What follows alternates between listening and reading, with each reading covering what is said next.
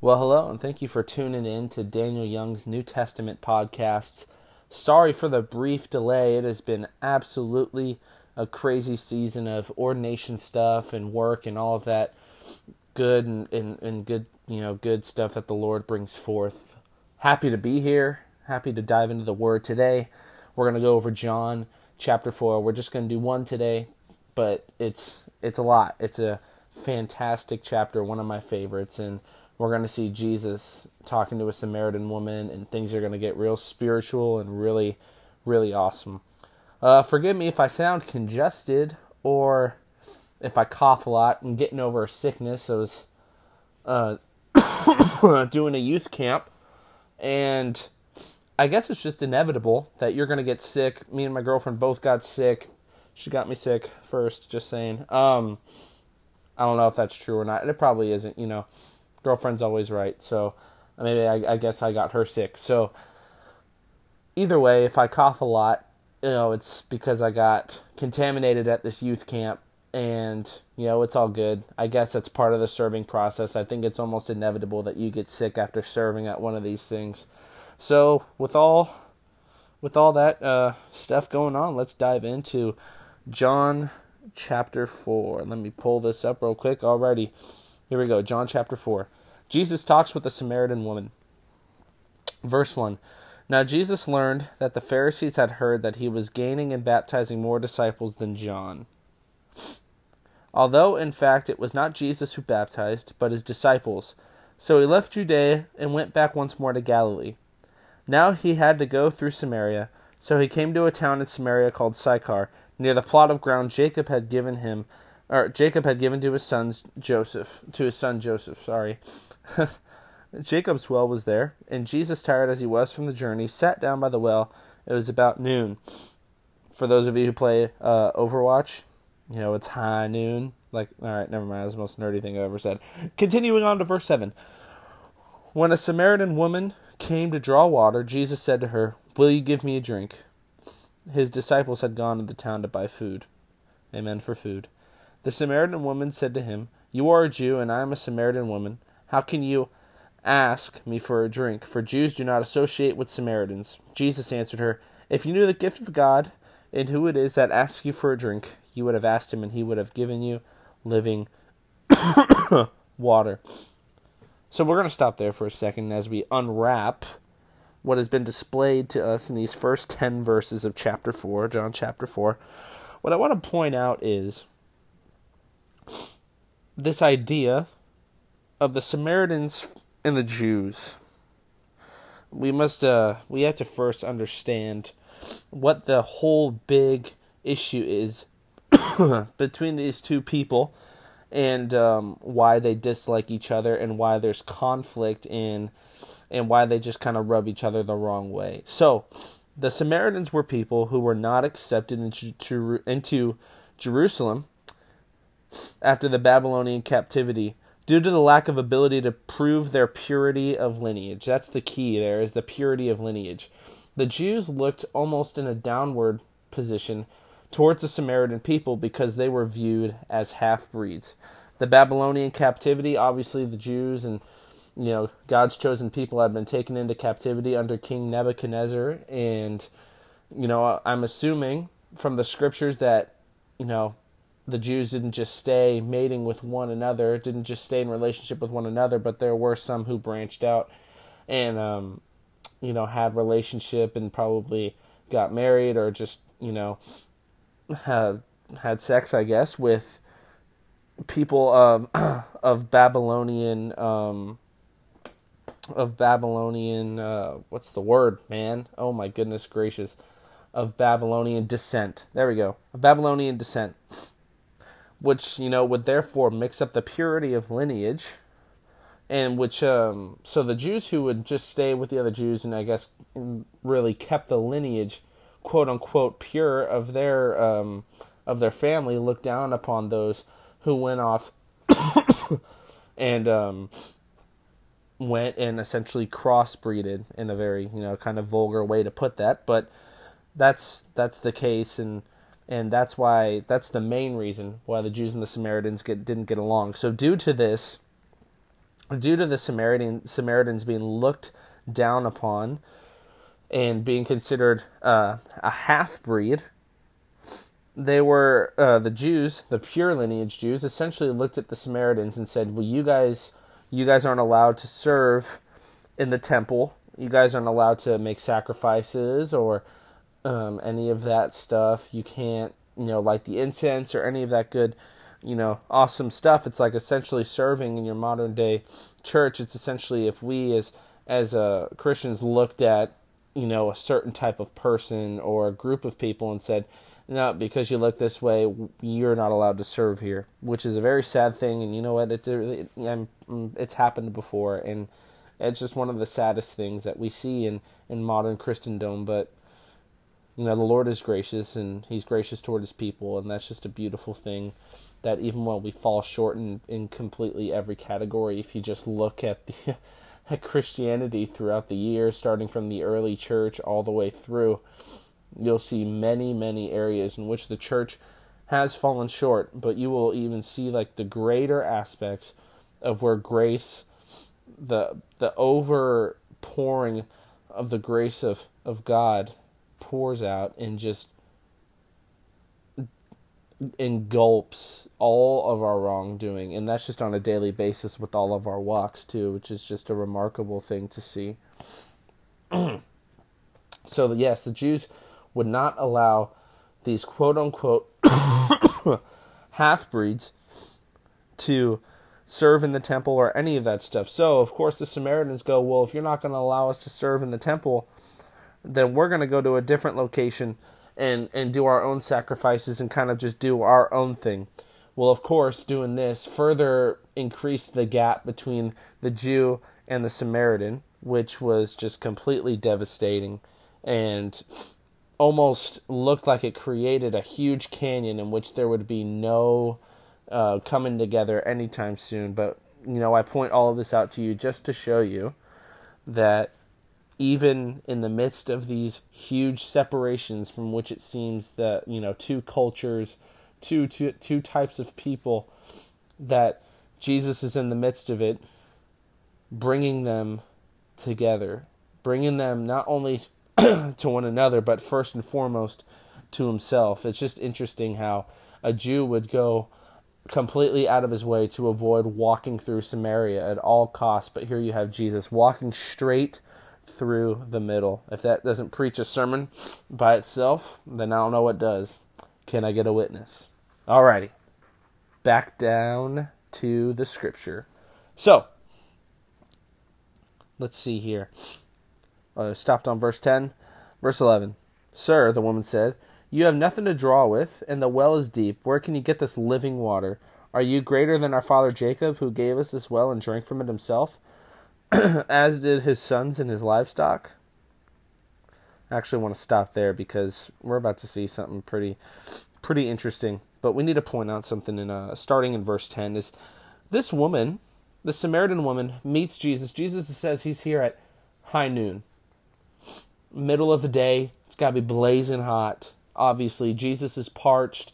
He's fully human, he's fully God. We just need a little bit of water, a little bit of thirst. Ain't nothing wrong with a little bit with a little bit of rest and a little bit of just kicking back and taking a moment. Amen. So, um, what's interesting is this woman's attitude, who Jesus comes. I mean, think about how weird this is. You have this woman who, in the middle of the hot part of the day, goes to the well at the same time as Jesus. These are the only two out here that we can assume that these are the only two people out here and they're just about to have this conversation and it seems that the way that she talks to Jesus is almost to me kind of in a flirtatious way. And there's going to be further evidence to kind of push that on that I'll, show you as we get later into the chapter, but she she almost has this attitude. She's almost the word I'd like to use is saucy. She's almost has a little bit of zest to the words that she's saying and she starts off saying, You are a Jew and I'm a Samaritan woman. How can you ask me for a drink?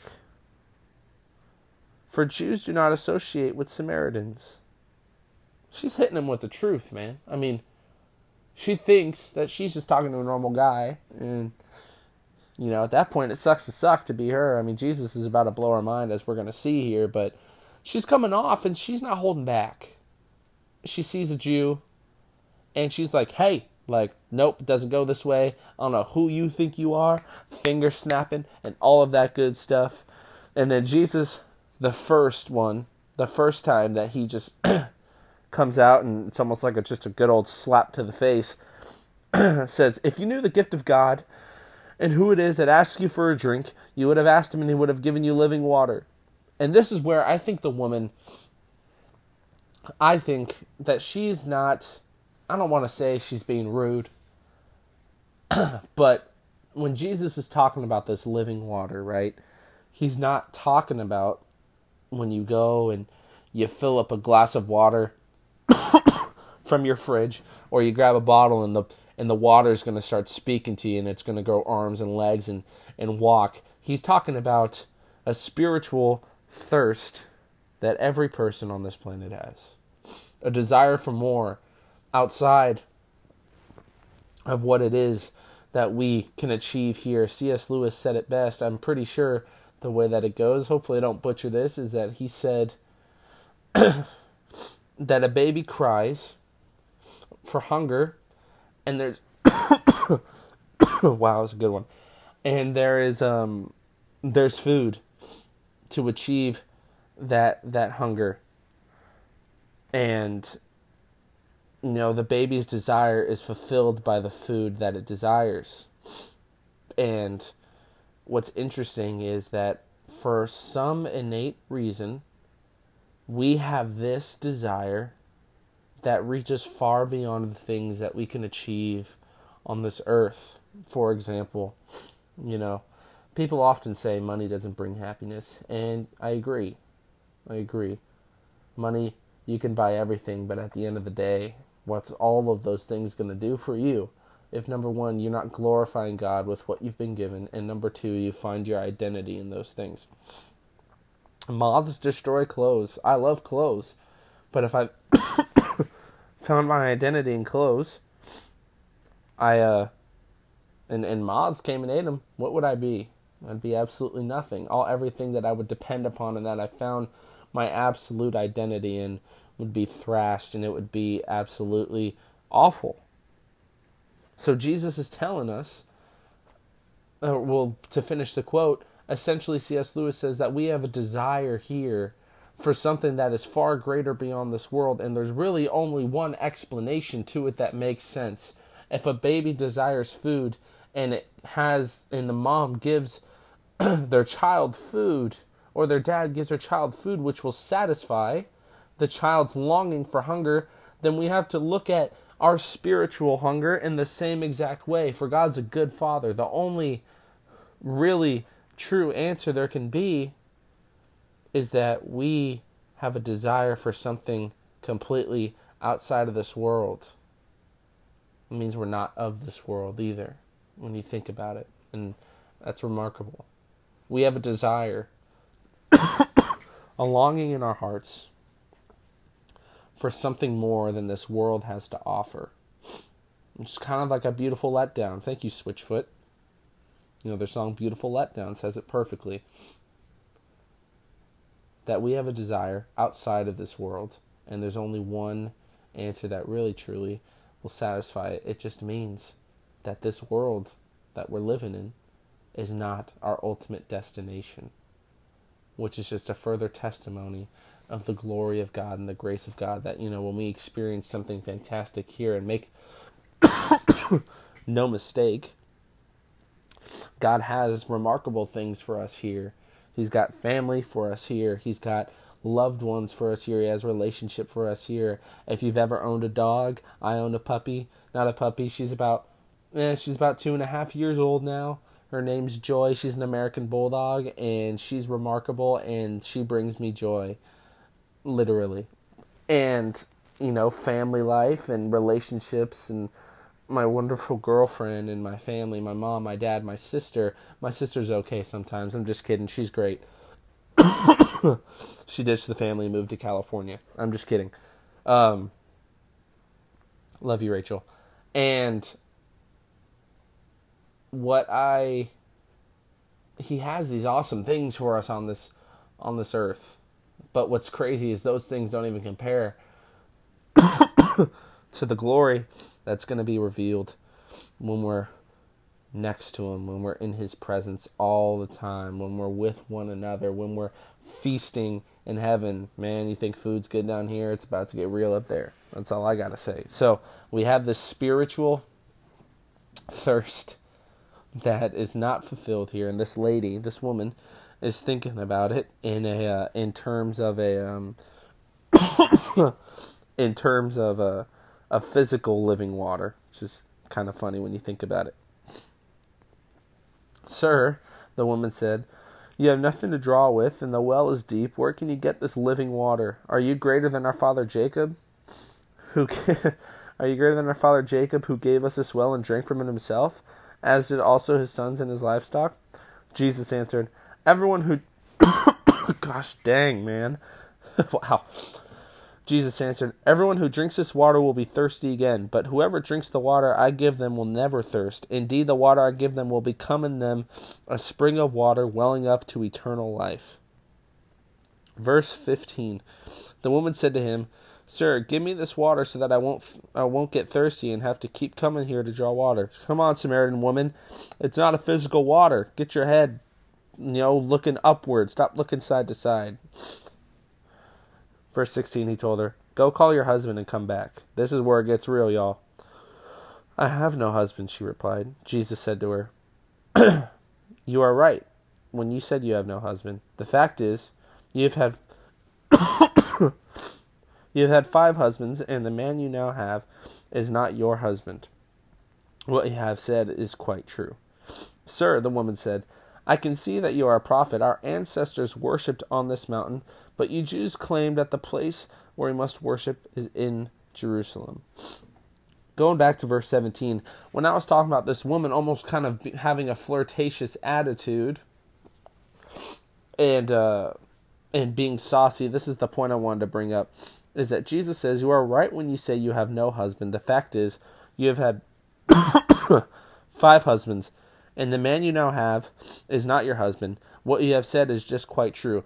So I think it's safe to say this woman, she's been around.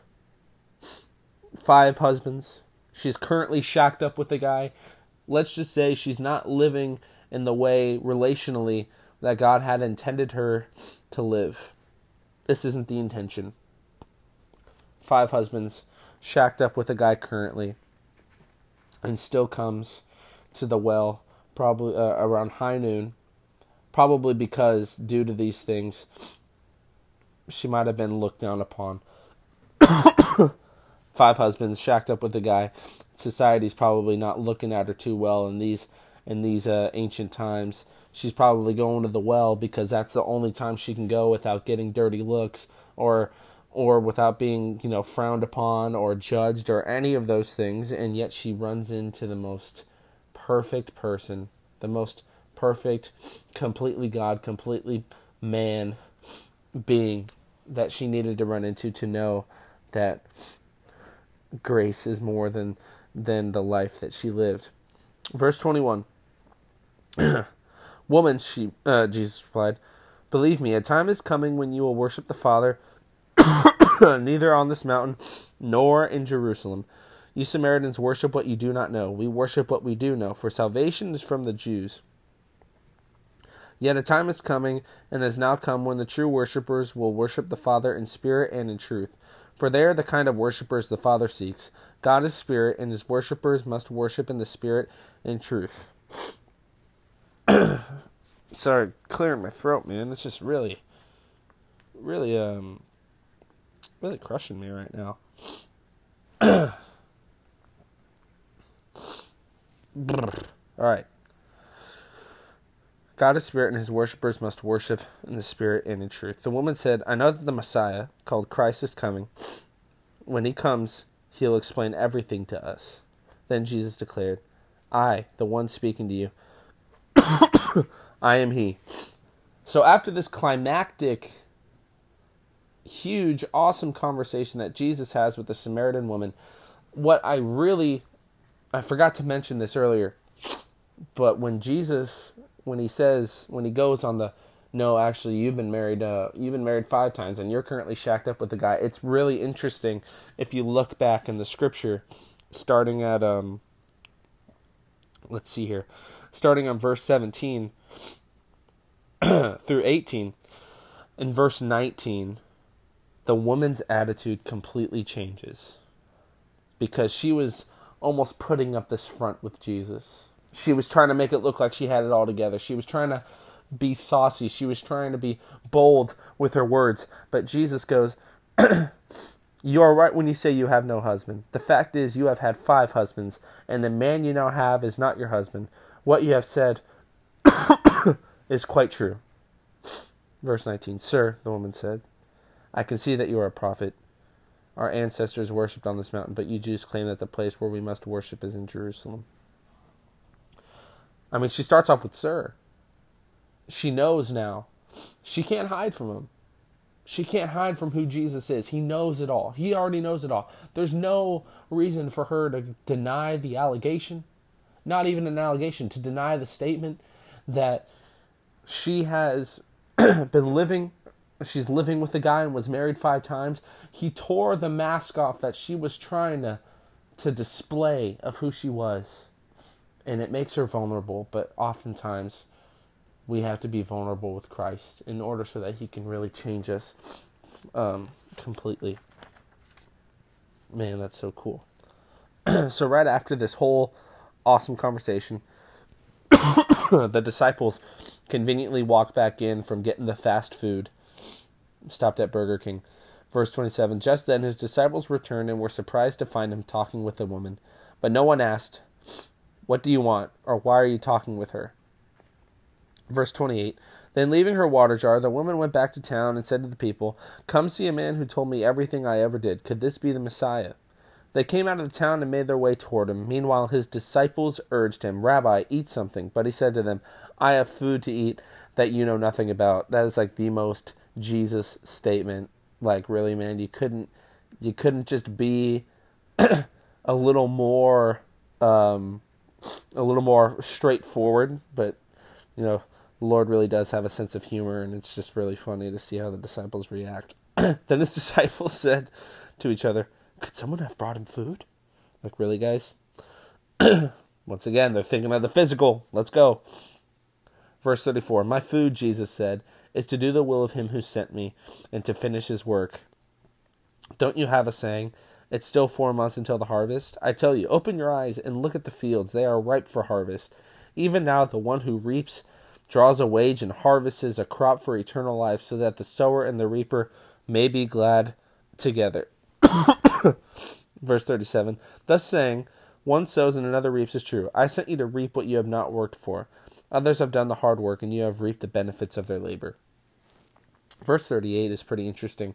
I've heard instances, I haven't been alive for too long, turning 19 in a, about two weeks, so that's cool. But I've heard instances of, and you can see it biblically, of the seed being planted by one generation and the harvest coming in the next. A great example of this is is the Israelites wandering through the desert for 40 years with Moses.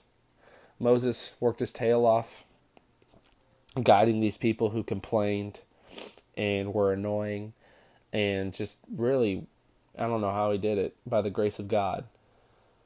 And all for the sake of bringing them towards the promised land, out of slavery, towards the promised land that God had promised them I think about 500 years before, almost 500 years before.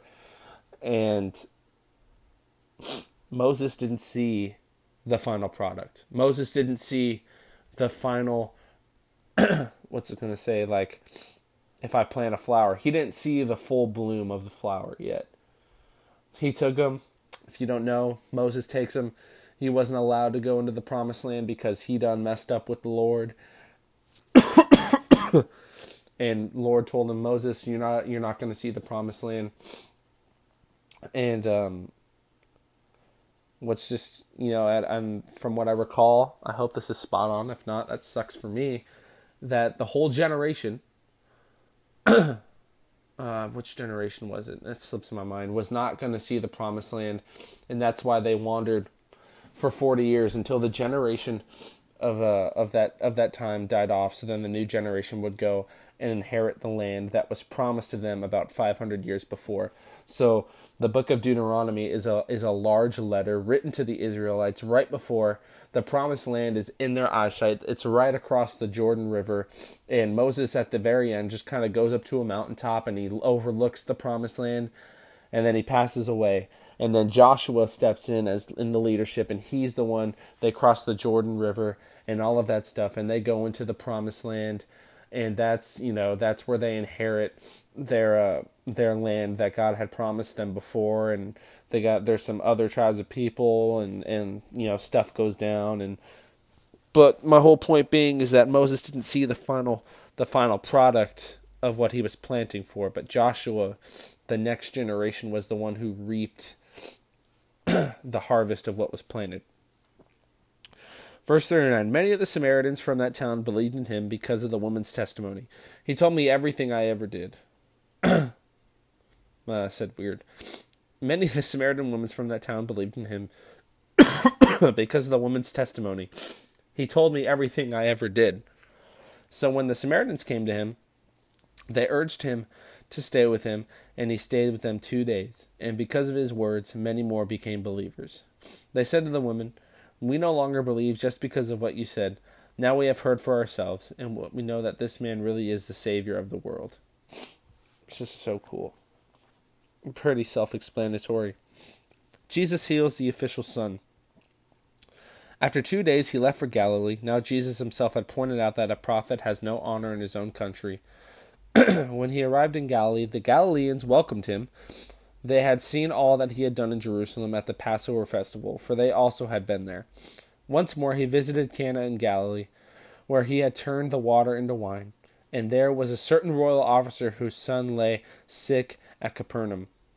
When this man heard that Jesus had arrived in Galilee from Judah, he went to him and begged him to come and heal his son, whom was close to death. Cana, man, Cana is about 20 miles from Capernaum. It's a really uh it's a small little village.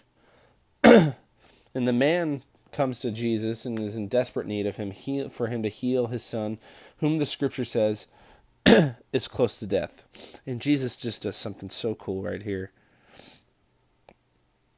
Unless you people see signs and wonders, Jesus told him, you will never believe. The royal official said, Sir, come down before my child dies. Go, Jesus replied. Your son will live. The man took Jesus at his word and departed. While he was still on the way, his servants met with him the news that his boy was living. when he inquired as to the time when his son got better, they said to him, Yesterday, at one in the afternoon, the fever left him. Then the father realized that this was the exact time in which Jesus said to him, Your son will live. So he and his whole household believed. That was the second sign Jesus performed after coming from Judea to Galilee. Now, there's no formula in which Jesus heals or doesn't heal a person. If you want to ask an answer, uh, if you want an answer to why some people are healed and some people aren't, I will never be able to give you a satisfying answer to that.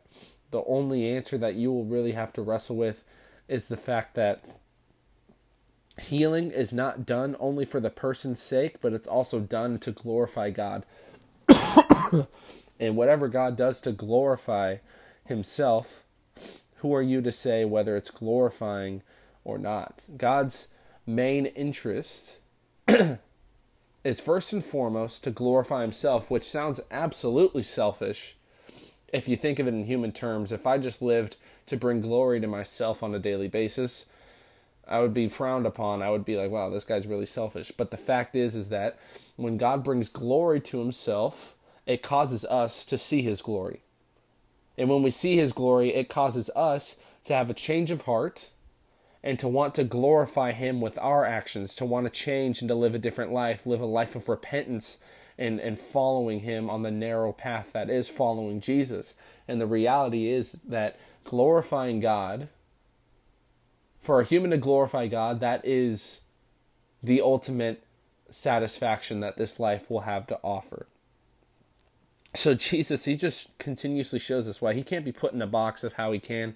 It can't work. Sometimes he touches the lepers, sometimes he sends them to walk and they'll be healed.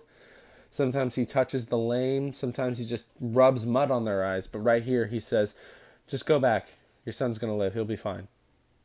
Just a further testimony to how Jesus operates and how he just can't be placed in a box and what a remarkable thing that is. So thank you for tuning in. I uh, hope you enjoyed John chapter 4 to be continued on to 5 and hopefully chapter 6 will hopefully we'll do 2 in 1 next time around. But stay tuned, more coming to you. Have a great day.